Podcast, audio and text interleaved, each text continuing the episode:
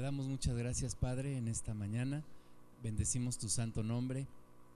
Gracias, amado Señor, por esta oportunidad de este día, Señor, que nos, que nos regalas para buscarte, para bendecir tu nombre.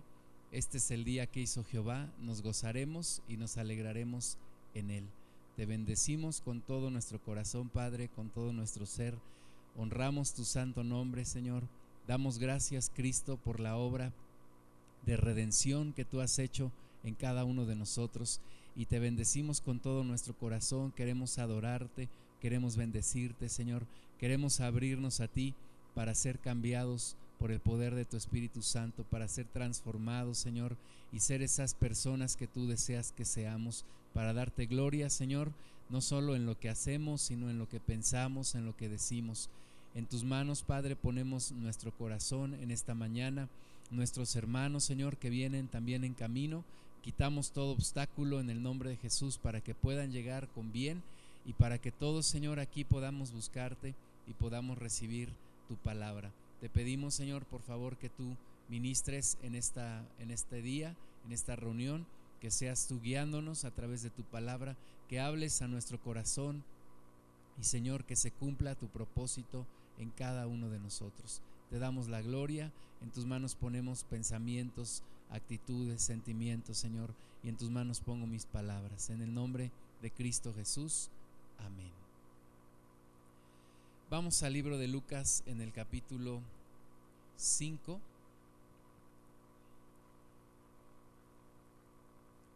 Lucas cinco, vamos a ver a partir del versículo treinta y tres y hasta el treinta y nueve. Lucas cinco, treinta y tres al treinta y nueve. Dice el versículo treinta y tres: entonces ellos le dijeron: ¿por qué los discípulos de Juan ayunan muchas veces y hacen oraciones, y asimismo los de los fariseos, pero los tuyos comen y beben? Él les dijo: ¿podéis acaso hacer que los que están de bodas ayunen entre tanto que el esposo está con ellos? Mas vendrán días cuando el esposo les será quitado, entonces en aquellos días ayunarán.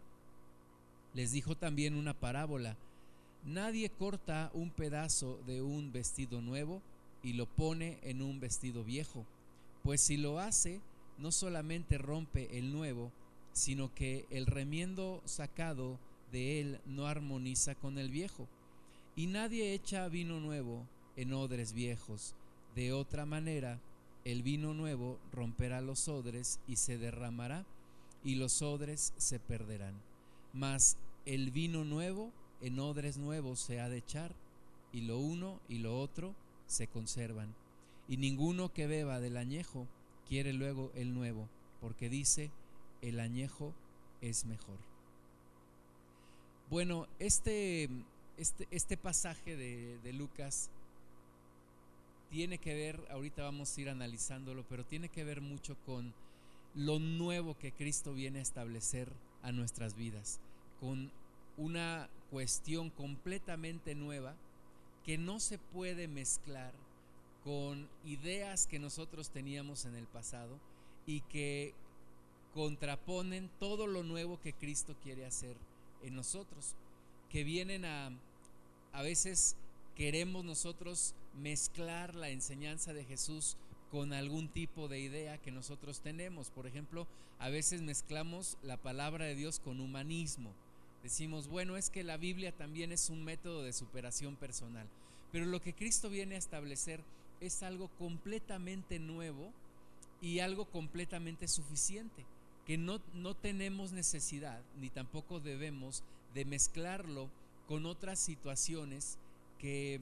que conocíamos o que conocemos, pero que son completamente del mundo. Específicamente, la salvación que Cristo trae no puede mezclarse con ningún otro sistema religioso que establece el ganarse la salvación por medio de obras. No podemos nosotros pensar que a través de las obras y, bueno, una ayudadita de nuestro Señor Jesús podemos ganar la salvación, sino que el Evangelio es puro, el Evangelio es algo completamente nuevo y que no se puede mezclar. Cuando hay una mezcla de ideas, cuando hay una mezcla de, de, de, de fe con religión, a eso se le conoce como sincretismo. Y Dios no quiere que vivamos en un sincretismo, sino en algo completamente nuevo, completamente que se viene a establecer de parte de Dios a nuestras vidas. Eh, vamos a ver algunas citas que nos hablan de la, eh, de la verdad absoluta del Evangelio. En un tiempo como el de hoy, en donde la gente no cree en lo absoluto, en donde la gente no piensa que hay verdad absoluta, sino que piensan que todo es relativo, que tú tienes la, la verdad, y, pero yo también tengo la verdad, porque tú tienes parte de la verdad y yo tengo otra parte, o que lo que es para ti bueno, para mí es malo, y lo que para a ti es malo, para mí es bueno. Pero Jesús habla de, y el Evangelio nos habla de una verdad completamente absoluta. Vamos a ver cuatro citas que nos hablan de esto. Primeramente Juan catorce, Juan catorce, dieciséis. Juan catorce, dieciséis.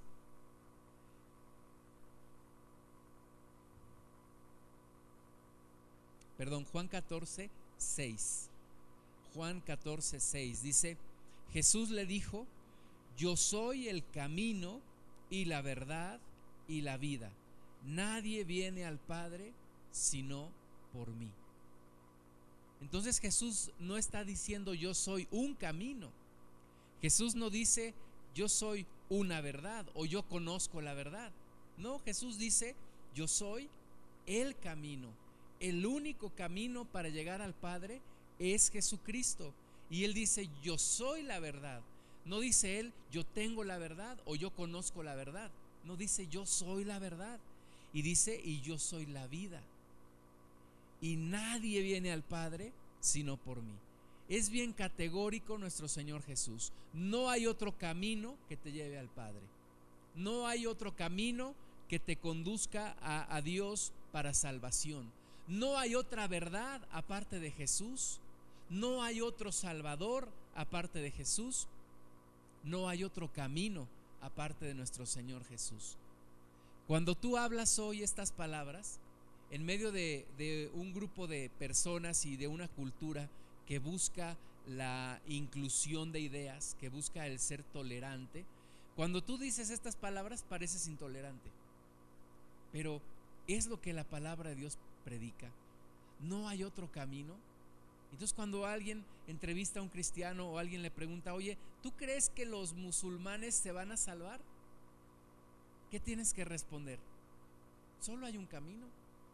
Oye, pero los católicos que, que creen que por sus obras y por adorar a María van a ser salvos, ¿tú no crees que, que puedan tener salvación?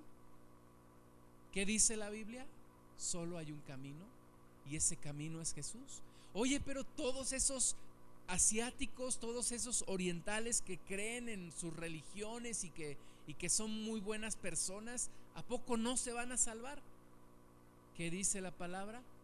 Solamente hay un camino y es, ese camino es Jesús. No podemos nosotros, por simpatizar con el mundo, por quedar bien con el mundo, predicar un evangelio diferente. No hay otro camino, el único camino es Jesús. Él es el camino, la verdad y la vida, y nadie llega al Padre si no es por Él. Luego dice Hechos, Hechos cuatro, doce. Hechos cuatro, doce.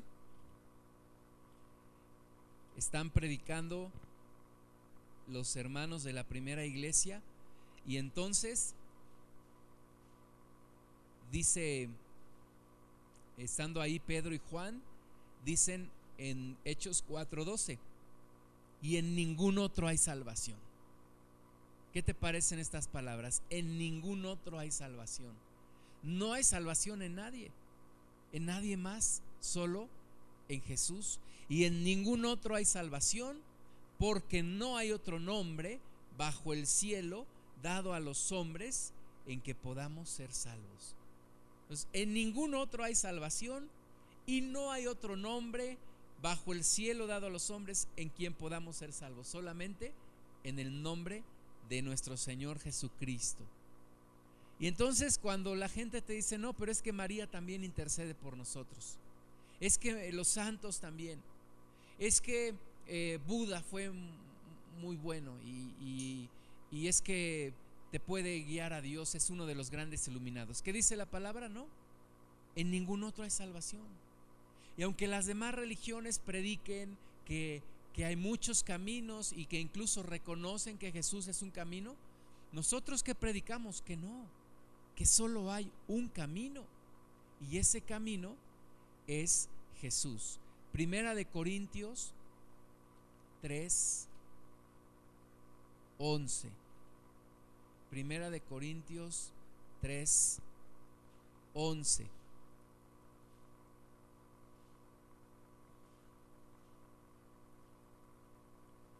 Primera de Corintios tres, once dice: porque nadie puede poner otro fundamento que el que está puesto, el cual es Jesucristo. Nadie puede poner otro fundamento. La Iglesia católica puso otro fundamento, cambió el fundamento. El fundamento de Jesús, ellos creen ahora que, que el primer papa fue Pedro. Y dicen ellos, es que Jesús le dijo a Pedro, sobre esta, sobre esta roca edificaré mi iglesia, y se estaba refiriendo a Pedro, y se está refiriendo a la Santa Madre Iglesia. No, nadie puede poner otro fundamento.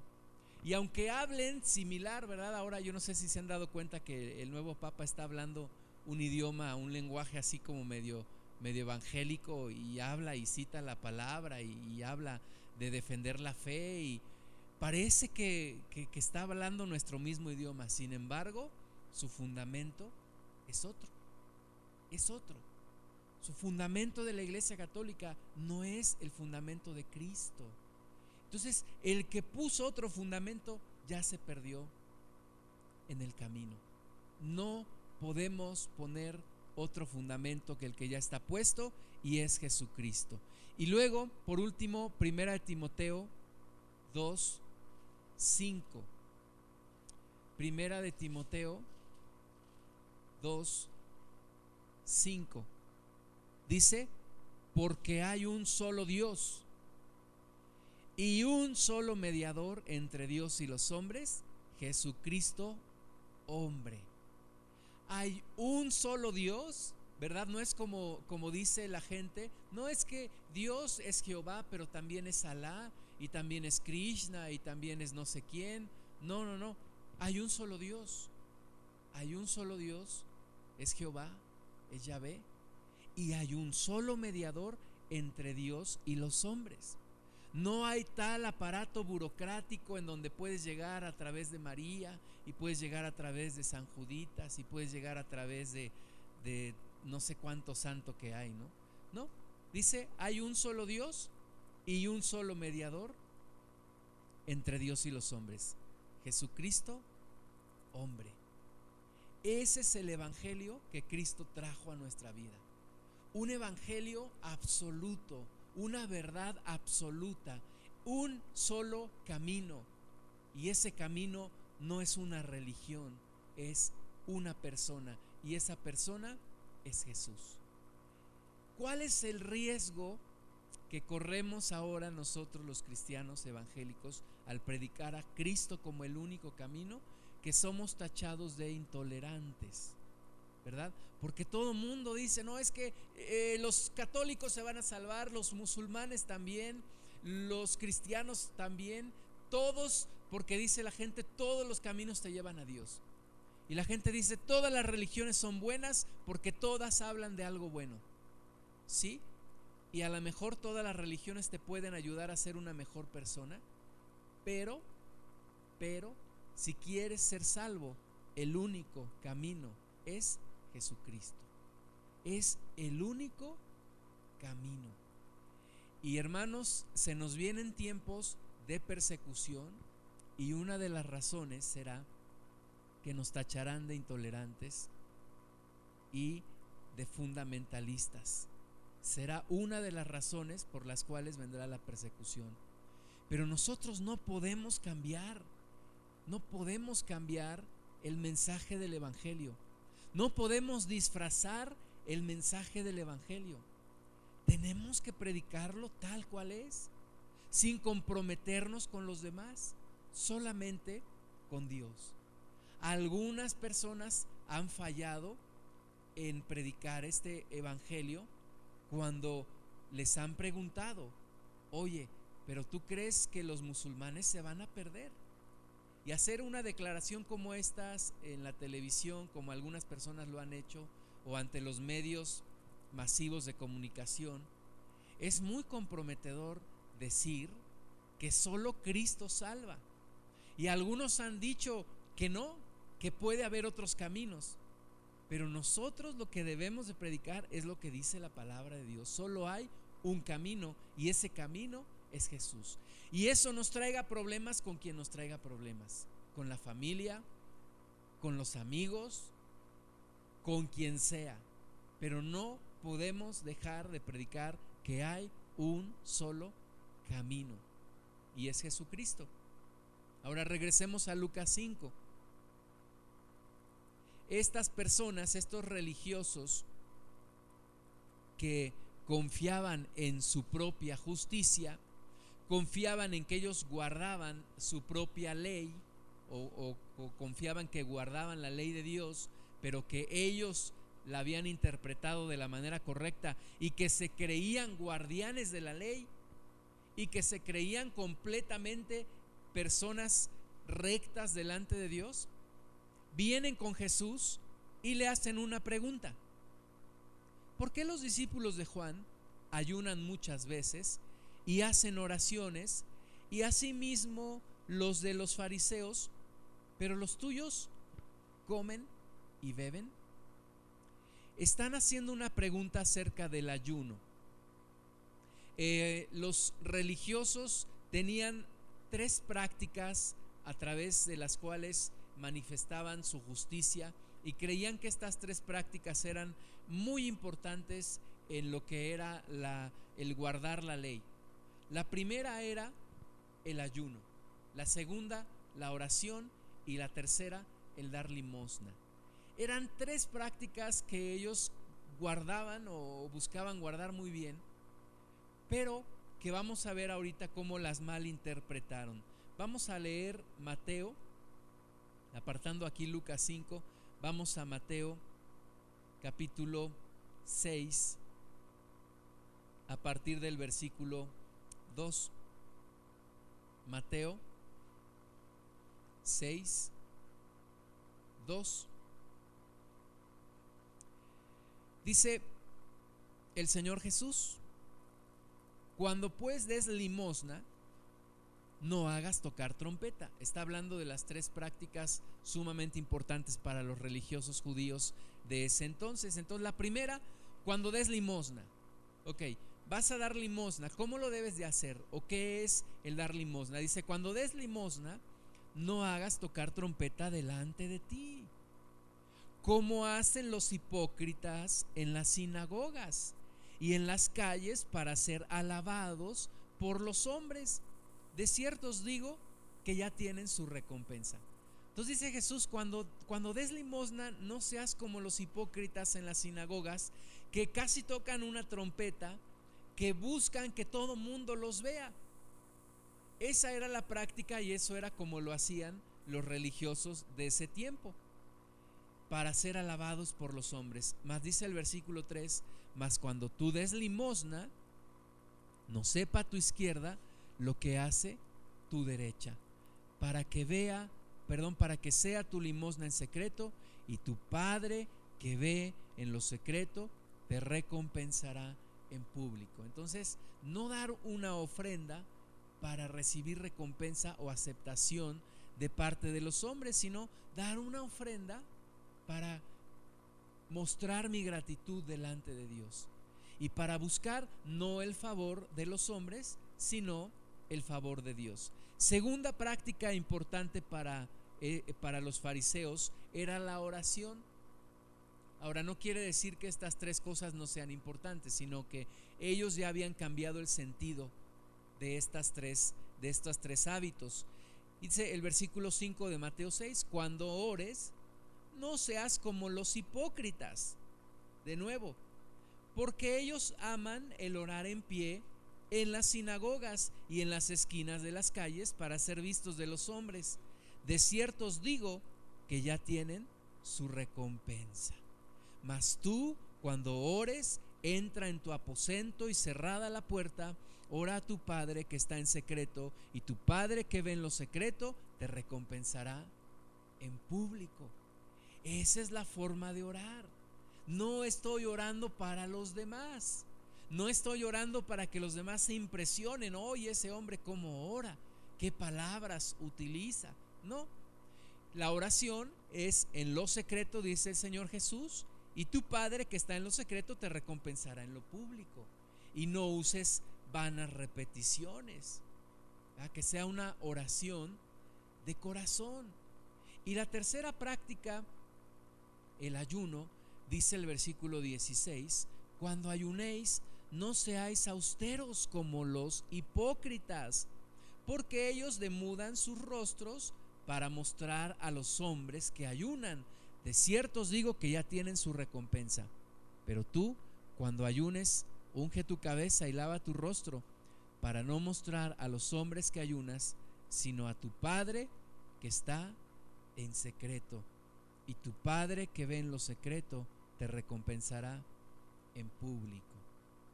No es que vas a ayunar y entonces te pones tu cara ahí toda relamida, todo, ay, ¿qué te pasa? No, estoy ayunando. Oh, sí, estás ayunando. Ya llevo cuatro horas de ayuno, ¿no? Otros dicen, no, yo es que yo ya llevo una semana de ayuno. Entonces, pero dice Jesús que no, que, que no hagamos esto, porque no es para los hombres, sino para Dios. Mateo seis uno dice, guardaos de hacer vuestra justicia delante de los hombres, para ser vistos de ellos. De otra manera no tendréis recompensa de vuestro Padre que está en los cielos. Entonces, está bien dar ofrenda, está bien ayunar y está excelente orar, pero no como lo hacían los religiosos. Ahora, regresemos a Lucas cinco treinta y tres. Vienen los fariseos, pero, oh sorpresa, también vienen los discípulos de Juan. Ahí estaban también los discípulos de Juan, haciendo la misma pregunta que los fariseos. Vamos a ver eh, Mateo nueve catorce, apartando de nuevo aquí en Lucas cinco, pero Mateo nueve catorce nos dice: entonces vinieron a él los discípulos de Juan, diciendo, ¿por qué nosotros y los fariseos ayunamos muchas veces y tus discípulos no ayunan? Fíjate bien, vinieron los discípulos de Juan. Entonces, ¿cómo, cómo es posible que los discípulos de Juan también vienen y hacen la misma pregunta que los fariseos? Bueno, Juan el Bautista dijo, yo no soy el Cristo. Dijo, el que viene después de mí, el cual es antes que yo, del cual no soy digno de desatar el calzado de sus pies. Él, Él les bautizará con Espíritu Santo y fuego. Es decir, Él es el, Él es el Mesías. Cuando vino caminando el Señor Jesús, Juan el Bautista dijo, he aquí el Cordero de Dios que quita el pecado del mundo. Este es de quien yo les dije que no era digno de desatar el calzado de sus pies. Entonces, ¿por qué los discípulos de Juan no creen en Jesús? No todos los discípulos de Juan creyeron en Jesús, y no todos creyeron al mismo tiempo. De hecho, encontramos en el libro de los Hechos, por allá en el capítulo diecinueve, versículos del uno al siete, unos discípulos de Juan que se habían quedado con esa revelación. No habían todavía aceptado al Mesías y no conocían el bautismo en el Espíritu Santo. Entonces, no nos sorprende que entre los fariseos que vinieron a ver a Jesús, a cuestionarle por qué sus discípulos no ayunaban, venían también unos discípulos de Juan, que ellos sí ayunaban, y se les hacía extraño que los discípulos de Jesús no ayunaran. Marcos dos dieciocho También un, un, una cita eh, importante y paralela a Lucas cinco, dice Lucas, eh, Marcos dos dieciocho, y los discípulos de Juan y los de los fariseos ayunaban y vinieron y le dijeron. Entonces venían discípulos de Juan el Bautista y venían fariseos que tenían la costumbre de ayunar. Ahora, el tema, amados hermanos, es perder de vista cuál es el propósito de las cosas. ¿Cuál es el propósito del ayuno? El propósito del ayuno no es el tener tu salvación, es decir, el que tú ayunes no te trae la salvación. No podemos decir una persona que ayuna ya es salva, o una persona que ayuna ya tiene el atributo de justa. No, el ayuno es un medio, no es un fin en sí. El ayuno no me lleva a la salvación, aunque Cristo me lleve a ayunar, pero el ayuno en sí no me lleva a la salvación. El que yo ayune, el que yo ofrende y el que yo ore, no me garantiza en sí que yo soy salvo. ¿Qué me garantiza que yo soy salvo? Mi fe en Jesús. No el que yo ore, ayune y ofrende. Ahora, mi fe en Jesús me lleva a ayunar, orar y ofrendar, pero no al revés, no al revés. Y allí es cuando debemos de tener cuidado, porque muchas veces dejamos de confiar en nuestra relación en Jesús y empezamos a confiar en nuestra propia justicia.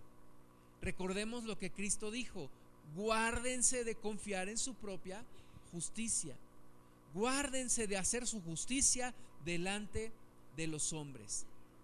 No me trae esto la salvación, sino que mi relación en Cristo me lleva, me lleva a hacer el ayuno, la oración y la ofrenda, pero no al revés.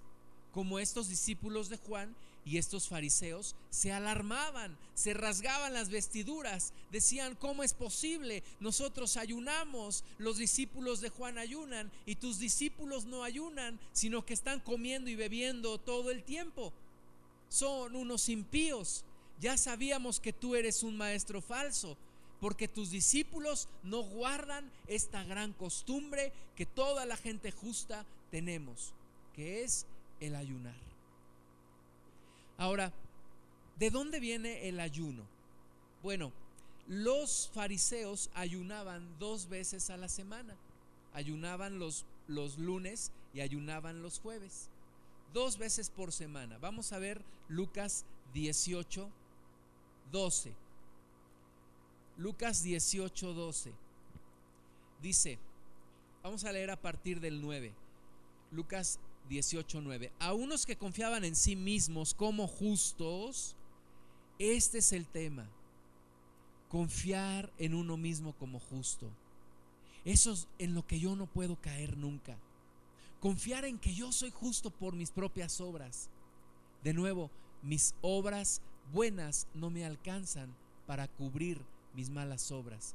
Entonces, cuidado, cuidado. De nuevo, Jesús también dijo: cuídense de la levadura de los fariseos, cuídense de la levadura, no en sí de los fariseos que llegaron a crucificar al Señor Jesús, sino dijo: cuídense de la levadura, de la misma actitud, de la religiosidad, cuídense.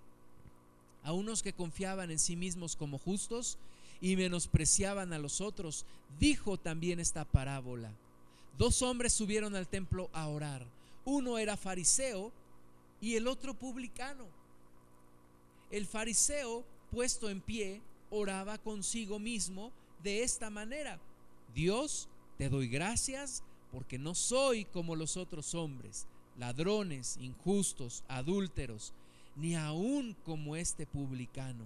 Ayuno dos veces a la semana, doy diezmos de todo lo que gano. ¿Qué está haciendo este hombre?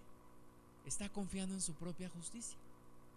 Está diciendo: yo soy bueno, yo no necesito salvador, yo soy bueno, yo no soy como los demás hombres, yo no soy como otros. Y a veces nosotros venimos a la congregación, nos reunimos y a veces a mí se me atraviesa algún vecino, ¿verdad? Y tal vez yo caiga en este error de decir: Dios, gracias, porque yo no soy como ese hombre que se va al fútbol y después del fútbol se echa sus caguamas. Oh, pero yo, Padre, te doy gracias. Yo voy a alabar tu nombre en este día. Voy a levantar mis manos. Yo no soy como esos impíos que están viendo la televisión ahora y desayunando barbacoa. Yo, Señor, ayuno en este día. Yo soy salvo. ¿No? ¿Qué estoy haciendo? Confío en mi propia justicia. ¿Qué tengo que hacer? Subir como el publicano. Dice el versículo trece: mas el publicano, estando lejos, no quería ni aún alzar los ojos al cielo, sino que se golpeaba el pecho diciendo: Dios, sé propicio a mí pecador. Os digo que éste descendió a su casa justificado antes que el otro, porque cualquiera que se enaltece será humillado, y el que se humilla será enaltecido. Esa es la correcta actitud. Decirle: Dios, gracias porque puedo estar aquí reuniéndome hoy, porque tú me has tocado mi corazón, que tengo la oportunidad hoy de estar delante de ti, no por mi propia justicia, Señor, porque yo era igual que los demás y de ahí me sacaste tú, pero gracias, Señor, porque no siendo yo digno de ti, tú me sientas a tu mesa y hoy puedo hablar contigo y hoy puedo cenar contigo. Esa es la actitud correcta que Jesús está esperando de nosotros. Un fariseo, un justo que es rechazado por Dios, pero un publicano que es reconciliado por Dios.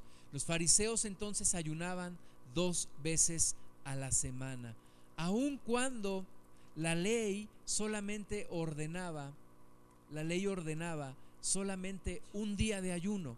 O sea, si tú querías cumplir con la ley, solamente estabas obligado a ayunar una vez al año. Y este día era el día de la expiación. Vamos a ver Levítico dieciséis, veintinueve. Levítico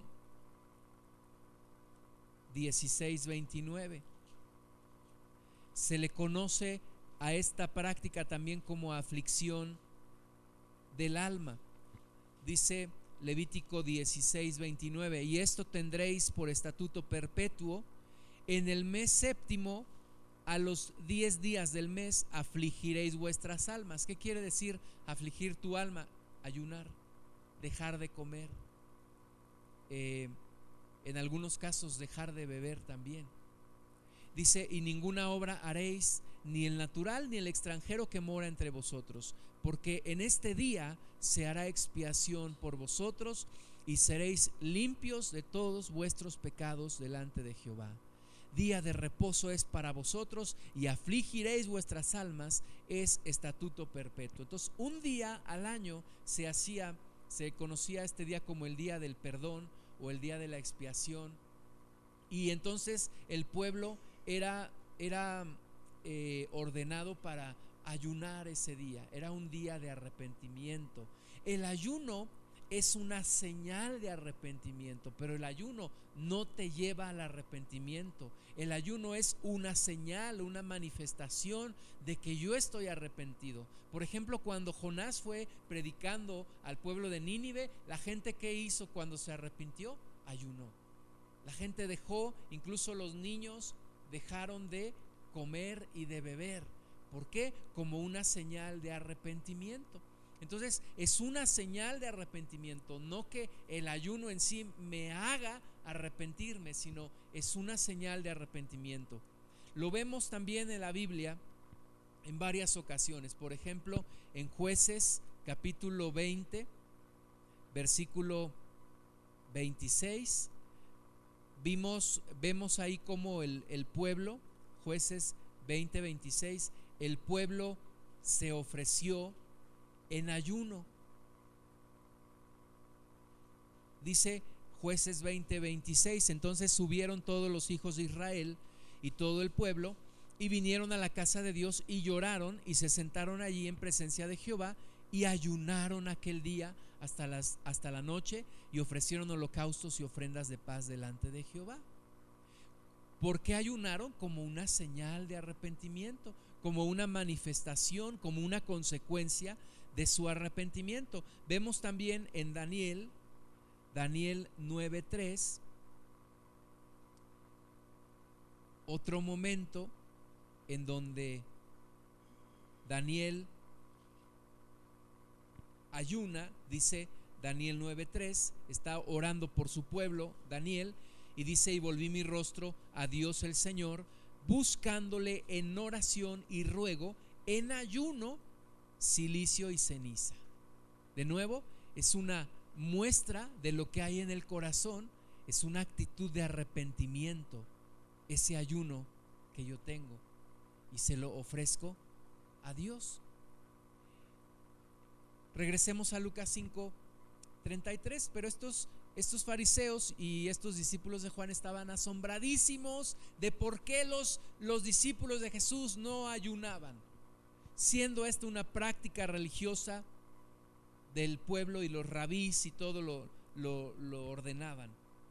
Entonces Jesús responde en Lucas cinco treinta y cuatro. Él les dijo: ¿podéis acaso hacer que los que están de bodas ayunen, entre tanto que el esposo está con ellos? Es la primera cita en donde Jesús se, se da a sí mismo el atributo de el esposo de la iglesia. En Apocalipsis ya nos habla más de, de las bodas del Cordero, pero aquí es el primer, el primer lugar en donde Jesús se da el atributo de esposo de la iglesia. Y entonces Jesús dice: es correcto, ¿verdad? Imagínate, tú llegas a una boda, ¿no? Y están ahí sirviendo los misiotes y, o la, eh, la crema y, y el, el refresquito y, y luego el pastel, ¿verdad? ¿Y a poco tú vas a llegar a la boda y vas a decir: no, yo estoy ayunando? Dice Jesús: ¿no es eso ilógico?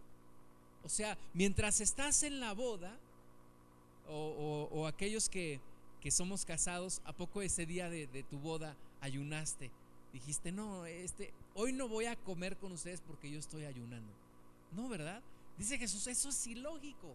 O sea, ¿cómo los que están en las bodas van a ayunar entre tanto que el esposo está con ellos? No, es ilógico. Van a comer. O sea, el tiempo de Jesús con sus discípulos no era un tiempo de ayunar, era un tiempo de gozo. Oye, el Mesías está con nosotros. ¿Cómo vamos a afligir nuestra alma siendo que el Mesías está aquí con nosotros, siendo que el esposo está aquí con nosotros? O sea, imagínate, a lo mejor que tiene mucho tiempo, mujer, imagínate que tiene a lo mejor una semana que no ves a tu esposo porque se fue de viaje, se fue a trabajar, y entonces regresa. Y entonces te, te dice: oye, vamos a, a comer, ¿no? Quiero platicar contigo, vamos a gozarnos. Y tú le dijeras: no, estoy en ayuno, no voy a comer contigo. No, hay tiempo, dice Eclesiastés, hay tiempo para todo, ¿no? Y hay tiempo para ayunar y hay tiempo para comer. Y entonces el tiempo en donde Jesús está con sus discípulos no era tiempo de ayuno, era tiempo de gozo, era tiempo de regocijo, no era tiempo para afligir el alma. Ahora, un religioso cuadrado, acartonado, no lo puede entender, no lo puede entender, pero Cristo lo está explicando. Dice el versículo treinta y cinco: mas vendrán días cuando el esposo les será quitado. Y esos días, hermanos, y ese día cuando Jesús llegó a la cruz, para los discípulos fue literalmente como si, estando en medio de la boda, estando en medio de la fiesta, de repente alguien llegara y le secuestrara al novio. Y entonces se quedan todos tristes, todos preocupados, sin saber qué es lo que está pasando. Jesús dice: miren, ahorita no ayunan porque yo estoy con ellos, pero un día, cuando yo sea quitado de ellos, entonces en aquellos días dice ayunarán, y son los días que estamos viviendo hoy. Y entonces hoy, ¿por qué ayunamos? Bueno, ayunamos como una señal de arrepentimiento, ayunamos como una señal de que es espíritu, alma y cuerpo en ese orden, no cuerpo, alma y espíritu. Ayunamos como una señal en donde anhelamos que nuestro espíritu esté más fortalecido y nuestra carne baje, nuestra carne baje y nuestro espíritu se, se levante, y entonces tengamos una mayor comunión con Dios. Pero no lo hacemos como una señal de que somos justos o como una cuestión para mostrar nuestra propia justicia, no, no lo hacemos de esa forma. Los discípulos de Cristo ayunaron cuando Cristo ya no estuvo. Hechos trece, del dos al tres, nos dice que ministrando estos al Señor y ayunando, ¿verdad?, la iglesia de Cristo sí ayuna, pero en ese tiempo no. ¿Por qué en ese tiempo no? Porque Jesús estaba con la iglesia, porque Jesús estaba con los discípulos. Los ministrando estos al Señor y ayunando, dijo el Espíritu Santo: apartadme a Bernabé y a Saulo para la obra a que los he llamado. El ayuno sí te abre un canal de comunicación con Dios. El ayuno sí te despierta en tu espíritu. Eso hace el ayuno. Dice el versículo tres de Hechos trece: entonces de nuevo, habiendo ayunado y orado, les impusieron las manos y los despidieron. Es una práctica espiritual, una señal de arrepentimiento, una señal, un hábito en donde yo quiero despertar mi comunión con Dios, abrirme y ser más sensible a Dios, y por eso lo hacemos, por eso ayunamos. Pero en ese entonces no lo hacían. Ahora, ante todo esto, nuestro Señor Jesús nos trae una reflexión bien importante, y más que una sola parábola, son tres parábolas en una. Versículo treinta y seis de Lucas cinco dice: les dijo también una parábola: nadie corta un pedazo de un vestido nuevo y lo pone en un vestido viejo, pues si lo hace, no solamente rompe el nuevo, sino que el remiendo sacado de él no armoniza con el viejo. Nos está diciendo algo bien importante el Señor Jesús. El Señor Jesús no vino a parchar la religión, no vino a hacer unos pequeños cambios al judaísmo, no vino a medio componer el sistema religioso, no. El Señor Jesús vino a reemplazar completamente ese vestido viejo, sucio y roto. No lo vino a remendar con algunas enseñanzas, lo vino completamente a quitar, totalmente lo vino a quitar. No quiere Jesús ponernos un vestido viejo remendado con un trapo nuevo, no, quiere vestirnos completamente diferentes. Qué bonita cita la que está en Isaías sesenta y uno, diez, que nos habla de esto, de lo que Cristo vino a hacer. Isaías sesenta y uno, diez: en gran manera me gozaré en Jehová, mi alma se alegrará en mi Dios, porque me vistió con vestiduras de salvación, me rodeó de manto de justicia, como a novio me atavió y como a novia adornada con sus joyas. Cristo viene a traer un nuevo vestido, un nuevo vestido, no a remendarnos el sistema religioso y las ideas religiosas que nosotros teníamos. No es como dice la gente: pues estás en lo mismo, nada más te cambiaste de religión, pero eres lo mismo. No, no me cambié de religión, dejé mi sistema religioso y me abracé de la salvación de Cristo. Cristo no me vino a remendar mis, mi ropa, Cristo me vino a dar una nueva vestidura. Cristo vino a revolucionar completamente mi vida, Cristo vino a cambiar enteramente mi vida. No es como los frijoles refritos que, que haces de un día para otro, ¿no? Ay, ¿qué vamos a comer? Pues el recalentado de ayer. ¿ay, qué vamos a vivir? Pues el recalentado de la religión de donde salimos, donde ya no vamos a tocar la campanita, ahora vamos a, a, a leer un salmo, ya no vamos a, a rezar el rosario, ahora vamos a leer un salmo. No, viene una transformación completa y absolutamente total de nuestra vida.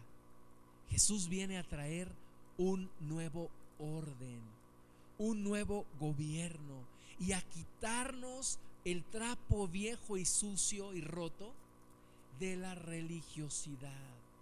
Por eso Jesús dice: no trates de hacer con algo nuevo un remiendo a tu vestido viejo. No, mejor tira tu vestido viejo y ponte el vestido nuevo. Hay quienes recortan un pedacito del evangelio. Ay, voy a recortar este pedacito del evangelio y me voy a remendar mi pantalón del Chavo del ocho, que ya está todo roto, ¿no? Entonces con un pedacito de, de evangelio me remiendo mi vida y, y parece como que ya cambió un poquito. Pero ¿qué dice Jesús? Si tú haces eso, al final echas a perder el vestido nuevo y echas a perder el, el vestido viejo. Porque el, el remiendo nuevo no armoniza con el, con el vestido viejo. Y aún más, Mateo nueve dieciséis nos dice, Mateo nueve dieciséis, nadie pone remiendo de paño nuevo en vestido viejo, porque tal remiendo tira del vestido y se hace peor la rotura. O sea, aún peor, si tú agarras un remiendo de un vestido nuevo, le cortas ahí, se lo pones a tu vestido viejo, al final va a terminar rasgando tu vestido viejo. Y es lo que muchas veces pasa con algunas personas, que quieren nada más tomar un poquito del evangelio, un poquito de la enseñanza de Cristo, pero dicen: pero yo voy a seguir con todo lo demás, nada más voy a tomar un poco del evangelio. ¿Qué termina siendo esa persona? Una mezcolanza de ideas y de cosas, y su, y su destino final termina siendo peor, peor. He platicado con personas que dicen: no, no, yo creo en Jesús, pero también creo en Zaratustra, y también creo en los grandes iluminados, y también en los ovnis, y en Jaime Maussan, y, y en Un Mundo Nos Vigila, y no, yo creo en todo eso. ¿Qué termina siendo esa persona? Un vestido viejo remendado con un poquito de un remiendo nuevo. ¿Qué quiere Jesús?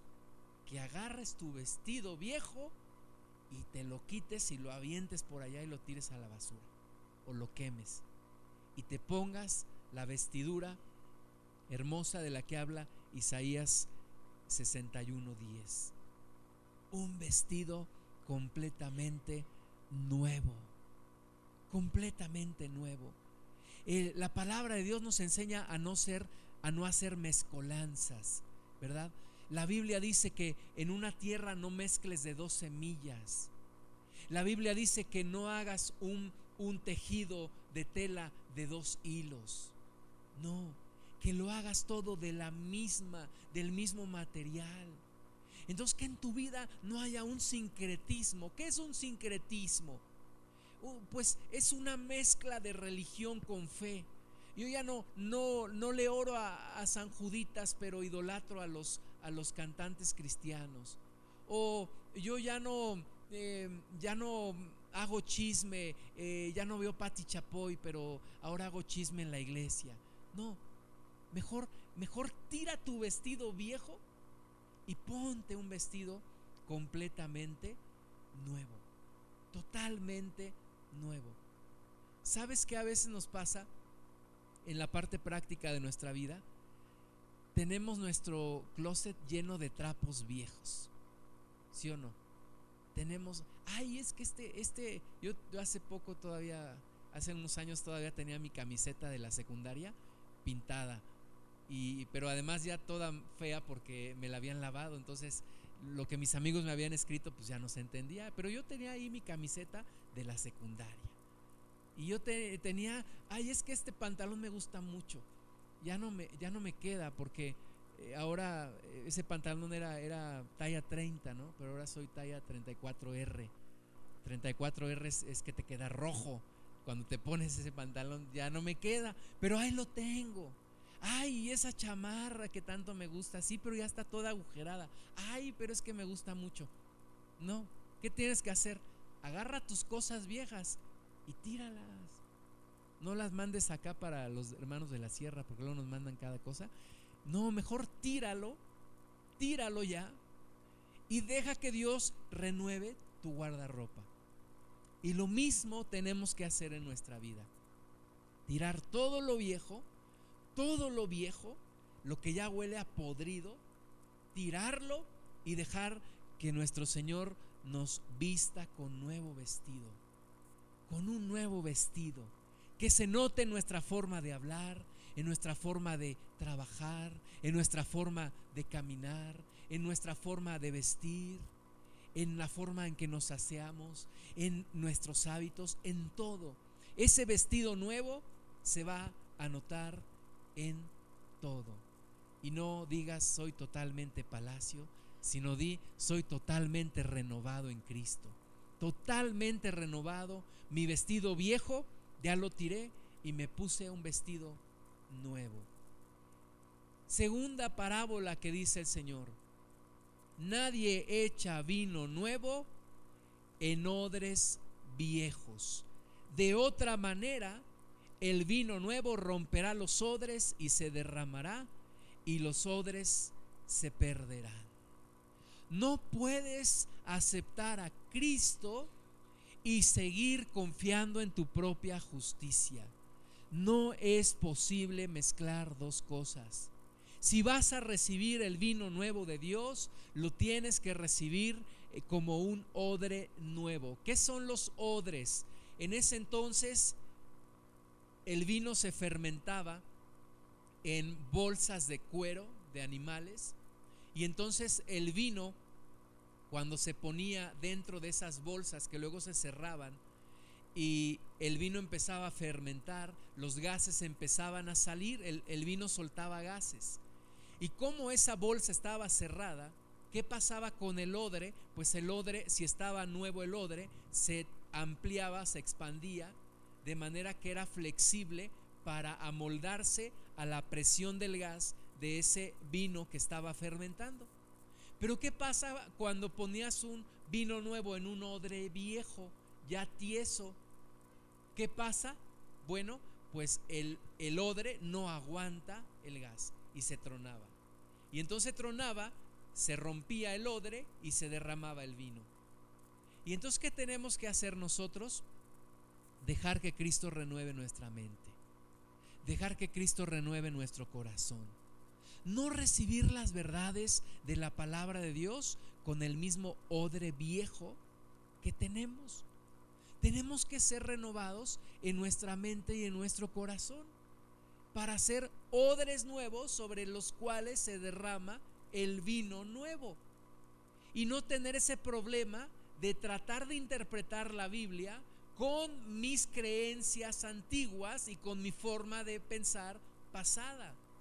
Tengo que ser renovado en todo para poder recibir esa enseñanza y aún más la presencia del Espíritu Santo en mi vida. Tengo que ser renovado. Los gringos tienen una, una frase que dice que perro viejo no aprende trucos nuevos. Y, y no es que esté faltando al respeto a nosotros, no. Lo que quiero decir es que con nuestras actitudes viejas no podemos aprender la palabra nueva de Dios. Tenemos que ser renovados, tenemos que ser transformados en todo, tenemos que ser cambiados. No pueden... Jesús les está diciendo a estos fariseos y discípulos de Juan: ustedes no pueden recibir el reino de Dios si siguen con esa idea cuadrada religiosa. No van a poder entrar en el reino de Dios si siguen pensando igual, pensando que el que no ayuna no tiene salvación, pensando que el que no hace lo que ustedes hacen no se lava las manos antes de comer y por eso dicen ustedes no tienen salvación. Jesús está diciendo: es necesario un cambio, un cambio de corazón y un cambio en la mente. Romanos once, seis. Romanos once, seis dice: y si por gracia, ya no es por obras. De manera, de otra manera la gracia ya no es gracia, y si por obras ya no es gracia, de otra manera la obra ya no es obra. Dice Pablo: ¿vas a confiar en Cristo o vas a confiar en tus obras? No puedes confiar en las dos, porque si confías en tus obras ya no es gracia, y si confías en la gracia ya no es obras. ¿Qué es lo que tienes que hacer? Abandonarte totalmente a la verdad del Evangelio. Se nos está llenando de humanismo la iglesia. Me decía mi amigo el pastor Memo, que escuchó una predicación que te habla del, del bien hacer, del bien tener, del bien haber y otro bien no sé qué. No me, no me los aprendí. Y lo escuchó predicado en la iglesia. ¿Y qué es eso? Es un mensaje humanista. Un mensaje humanista que después él me comentaba que leyó de este hombre japonés que, que fue presidente de Yakult o es no sé qué, pero habla de eso. Y entonces dentro de las iglesias estamos predicando humanismo. ¿Qué estamos haciendo?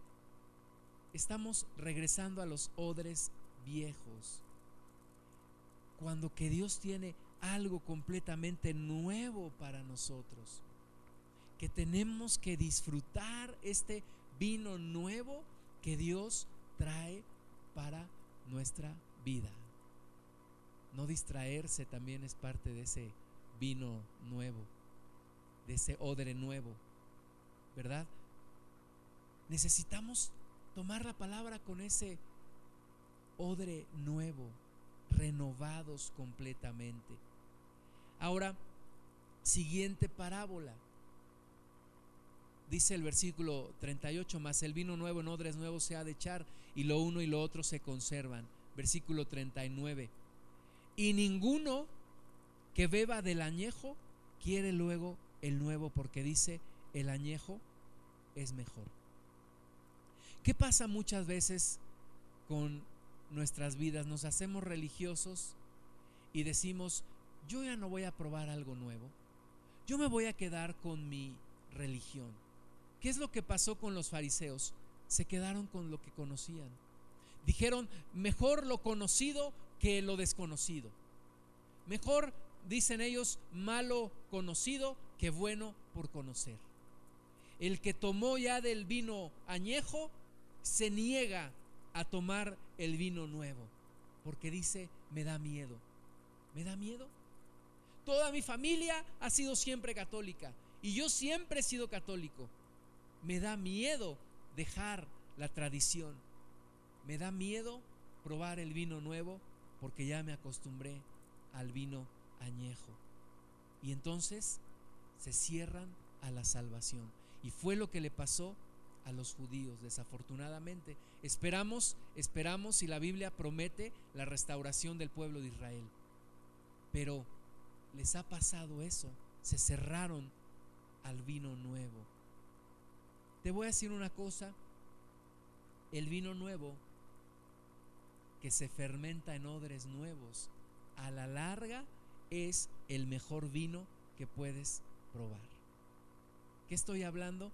Cuando recibes a Cristo con un odre nuevo, cuando recibes la palabra de Dios con un odre nuevo, Ese, ese vino nuevo se va fermentando en ti y te va haciendo una persona transformada, que con el paso del tiempo, qué precioso y delicioso vino se está haciendo el Señor Jesús en ti. El primer milagro que Cristo hizo fue transformar agua en vino, y le dijeron, le dijeron a aquel hombre de aquella fiesta: tú guardaste el mejor vino para el final. No, no hiciste como la mayoría. Primero da el mejor vino y luego da, cuando ya están todos ebrios, da el peor vino. Le dijeron: no, tú guardaste el mejor vino para el final. ¿Y sabes qué es lo que pasa con un cristiano que se va alimentando, que va recibiendo el vino nuevo en, en él? ese vino va fermentando y esa persona va cambiando, de manera que un día, un día te das cuenta que ya no eres la misma persona. Un día los demás te dicen: oye, ¿qué te pasó? Tú no eras así, tú eras una persona iracunda, tú no reaccionabas de esta forma. Oye, qué delicia platicar contigo de la palabra de Dios. Oye, cuando estoy contigo siento paz en mi corazón, me ministras paz. ¿Qué es todo eso? Es el vino nuevo que ya está fermentando.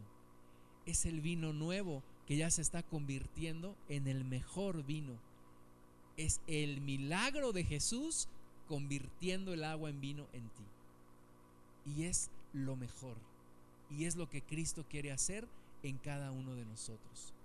Derramar su vino nuevo en odres nuevos preparados para recibirlo, y aun cuando no lo entiendes, eh, recibirlo, y entonces ese vino va a fermentar y a la postre va a ser el mejor vino. Tu vida va a bendecir a muchos, tu vida va a bendecir a mucha gente a tu alrededor. Pero no mezclemos las cosas, no atendamos parcialmente a la palabra de Dios, no recibamos parcialmente el Evangelio, sino recibámoslo completo, completo, como es, como Cristo lo quiere. Vamos a orar. Señor, gracias por ese vino nuevo que tú has traído a nuestras vidas, Señor, y gracias por ese vestido glorioso de salvación con el cual nos has vestido, Señor Jesús. A ti te costó tu vida, a ti te costó tu sangre, Señor Jesucristo, y estamos agradecidos que has venido a revolucionar completamente nuestra vida. Has venido a cambiar totalmente nuestra vida y a hacernos no un remiendo en nuestro trapo viejo, sino a cambiarnos completamente, totalmente, Señor. Te damos muchas gracias. Te damos gracias, Señor, a través de este